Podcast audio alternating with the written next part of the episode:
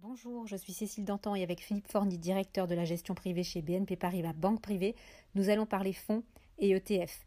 Pourquoi investir plutôt dans l'un ou l'autre? Une question de base pour tout investisseur qui souhaite prendre les bonnes décisions. Bonjour Philippe. Alors Philippe, même si on pense avoir trouvé un investissement très prometteur, il faut, nous dit-on, absolument diversifier et ne pas mettre tous nos œufs dans le même panier, c'est bien connu. J'imagine que vous n'allez pas me dire le contraire. Avant de vous répondre, il est important de rappeler qu'un investisseur digne de ce nom doit posséder en fait deux qualités très importantes. Premièrement, l'humilité.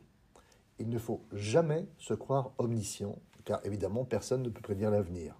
Par conséquent, quand bien même vous pensez avoir la meilleure idée d'investissement depuis que l'invention du fil à couper le beurre est sortie, il faut avoir conscience que des événements totalement imprévisibles peuvent se produire et que ces aléas peuvent complètement modifier le destin de l'entreprise concernée et sa rentabilité.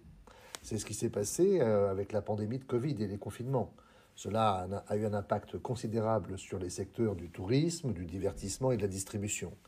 Vous pourriez avoir la meilleure idée d'investissement du monde dans l'univers de la distribution, même, mais si le chiffre d'affaires s'effondre car euh, tous les magasins doivent fermer à cause des confinements, évidemment c'est quelque chose qu'il est impossible de prévoir. C'est totalement imprévisible. Or, cela peut avoir un impact considérable sur l'entreprise concernée et partant sur votre portefeuille de titres si cette entreprise représente évidemment une part importante de votre portefeuille. Il vaut mieux faire preuve d'humilité et garder à l'esprit hein, qu'on ne sait pas tout. Deuxièmement, il faut réduire les risques et structurer son portefeuille en gardant à l'esprit l'idée de diversification. Cela signifie qu'il vous faut investir votre capital dans différentes classes d'actifs. Il existe de nombreuses classes d'actifs parmi lesquelles les actions, les obligations, les matières premières, l'immobilier et bien d'autres. Le but est de répartir les risques car tous vos investissements ne seront pas rentables au même moment. Les performances des divers, actifs en fait, fluctuent en fonction des conditions. Par exemple, lorsque les actions sont à la peine, Généralement, les obligations signent de bonnes performances, et c'est la raison pour laquelle souvent il est judicieux de détenir à la fois des actions et des obligations au sein du même portefeuille, car les performances des deux ont tendance à se compenser au fil du temps, ce qui réduit évidemment le risque global euh, du portefeuille. Pour avoir une diversification plus élaborée, il faut également introduire une certaine mixité géographique, mais jusqu'à quel point? En fait, cela dépend du seuil de tolérance au risque de chacun je pense que la, la plupart des investisseurs surestiment leur seuil de tolérance au risque. Ils auraient donc tout intérêt à diversifier davantage leur portefeuille, tant en termes de classe d'actifs que sur le plan géographique. Sur le plan géographique, il existe ce que l'on appelle le biais de proximité, qui consiste à détenir en portefeuille trop d'actifs de son pays d'origine, d'ailleurs qu'il s'agisse d'actions, d'obligations ou d'autres actifs. Un investisseur américain aura ainsi tendance à détenir trop d'actifs américains, cela vaut pour les investisseurs européens. Par exemple, en France, nous avons tendance à investir à l'excès dans les entreprises françaises car elles nous sont, ou elles nous semblent, plus familières. Mais c'est généralement une erreur car euh, cela signifie que nos portefeuilles ne sont pas assez diversifiés sur le plan géographique. Et une solution consisterait à répliquer un portefeuille mondial. Dans ce cas, la plupart des pays représentent uniquement une petite part du portefeuille et euh, ce dernier est nettement plus international. S'agissant de la diversification en termes de classes d'actifs, l'objectif est de tirer profit des corrélations faibles ou négatives entre les classes d'actifs, comme c'est le cas entre les actions et les obligations, l'immobilier et les matières premières. Par exemple, les actions et les obligations affichent une corrélation négative de sorte que lorsque les actions corrigent, souvent les cours des obligations augmentent. Les investisseurs qui détiennent les deux en portefeuille peuvent ainsi compenser les pertes sur actions grâce au gain sur obligation. L'histoire montre que la diversification s'est révélée très précieuse, et notamment entre les actions et les obligations. Alors, pour suivre ces conseils, pourquoi investir dans des OPCVM plutôt que dans des actions individuelles, par exemple? Encore une fois, c'est une question de diversification. Euh, la recherche académique nous montre qu'un investisseur particulier doit détenir au moins entre 20 et 25 entreprises pour pouvoir procéder à une diversification digne de ce nom, Première question, possédez-vous assez d'informations sur 20 ou 25 entreprises pour vous investir dans ces sociétés en toute confiance sur le long terme? Pour la plupart des investisseurs, la réponse est non. Or, dans ce cas, les OPCVM sont un guichet unique très pratique en ce qu'ils permettent d'investir dans un large éventail d'actions pour réduire le risque le plus possible, ce que l'on appelle le risque de concentration de portefeuille.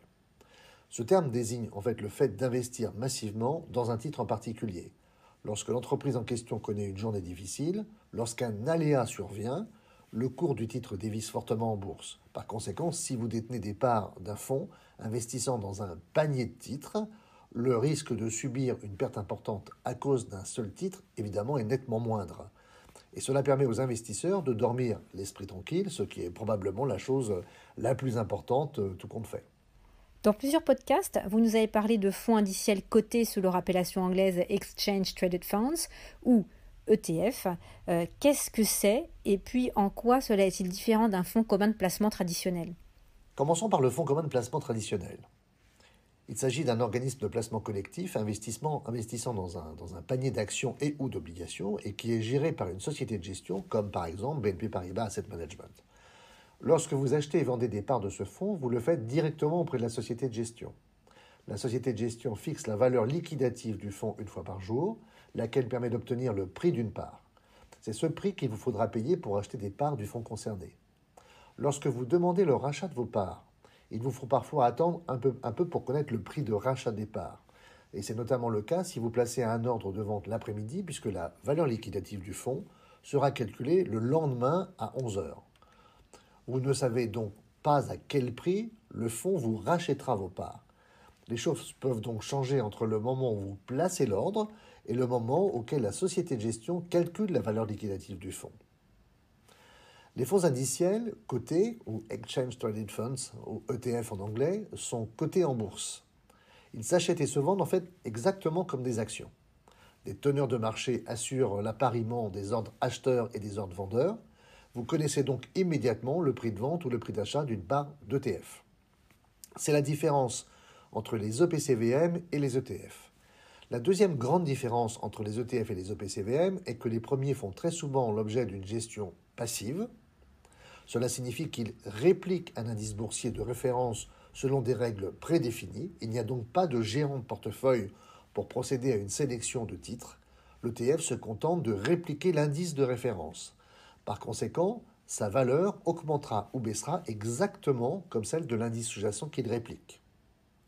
La gestion OPCVM est dite gestion active, c'est-à-dire que les, lignes d'un portefeuille sont gérées de manière dynamique par un gérant qui essaie de faire mieux que le marché en sélectionnant des actions ou des obligations dont il pense qu'elles surperformeront l'indice de référence.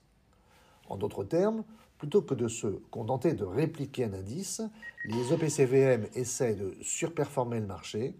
Parfois ils y arrivent, parfois non. Cela dépend des, performances des classes d'actifs ou des régions choisies par le gérant. En règle générale, les ETF coûtent moins cher.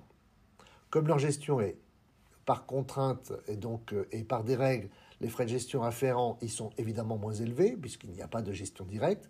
Les frais de gestion des ETF sont largement plus faibles que ceux des EPCVM car ces derniers évidemment doivent rémunérer le gérant pour le temps qu'il passe à sélectionner les titres détenus en portefeuille. Il y a donc des différences en termes de valorisation, de transparence et de coût. D'accord, mais euh, à partir du moment où je dois prendre des décisions d'investissement importantes, notamment concernant les marchés ou indices à répliquer, et les classes d'actifs à privilégier, actions, obligations, matières premières, est-ce qu'il s'agit euh, vraiment d'une gestion passive Il n'existe pas de, de gestion totalement passive. Quand bien même je déciderais d'investir dans des ETF, il me faudrait tout de même choisir l'indice que je souhaite répliquer. Cela implique de procéder à un choix géographique. Souhaitez-vous investir aux États-Unis, en Europe, au Royaume-Uni, en France, en Asie ou en Chine? Deuxièmement, souhaitez-vous investir dans des actions, des obligations, dans l'immobilier, dans le capital investissement, dans les matières premières ou dans les actifs d'infrastructure? Il existe un large choix de classes d'actifs et il n'y a pas de solution unique permettant d'investir dans toutes les classes d'actifs ou dans toutes les régions. C'est pour le moins surprenant car il existe des, milliers d'ETF et de PCVM, mais peu sont des fonds passifs. En fait, ce sont tous des investissements actifs car ils impliquent de choisir entre plusieurs classes d'actifs et régions et de déterminer le poids de chaque classe d'actifs et de chaque région au sein du portefeuille. Or, au final, il s'agit d'une décision active. Par conséquent, quand bien même vous investissez dans des ETF ou des fonds passifs répliquant un indice de référence, vous devez faire des choix concernant les classes d'actifs et les régions que vous souhaitez détenir en portefeuille. Un dernier mot, Philippe? Oui, je pense que les fonds de placement euh, sont des véhicules d'investissement formidables sur le long terme, et ça, que ce soit les ETF ou les OPCVM. Mais l'autre moyen de réduire les risques est d'investir de manière progressive. Il est préférable d'investir un petit peu chaque mois, car cela permet de lisser le point d'entrée. Vous achèterez parfois lorsque les marchés seront au plus haut et parfois lorsqu'ils seront au plus bas, ce qui vous permettra d'obtenir un point d'entrée moyen. Et cela permet de réduire les risques sur le long terme car vous n'essayez pas de prédire le moment opportun pour acheter des actions ou des obligations, et c'est une excellente solution pour les gens qui ne veulent pas essayer de prédire le moment opportun, pour investir. On parle d'achat périodique par somme fixe. Cela consiste à investir le même montant chaque mois dans les mêmes placements. Merci Philippe pour ces explications et à la semaine prochaine pour un nouveau sujet à découvrir ensemble. D'ici là, chers auditeurs, vous pouvez nous retrouver sur votre plateforme de streaming préférée en vous abonnant à notre chaîne de podcast BNP Paribas Banque Privée ou en téléchargeant notre application mobile Voice of Wealth. À bientôt.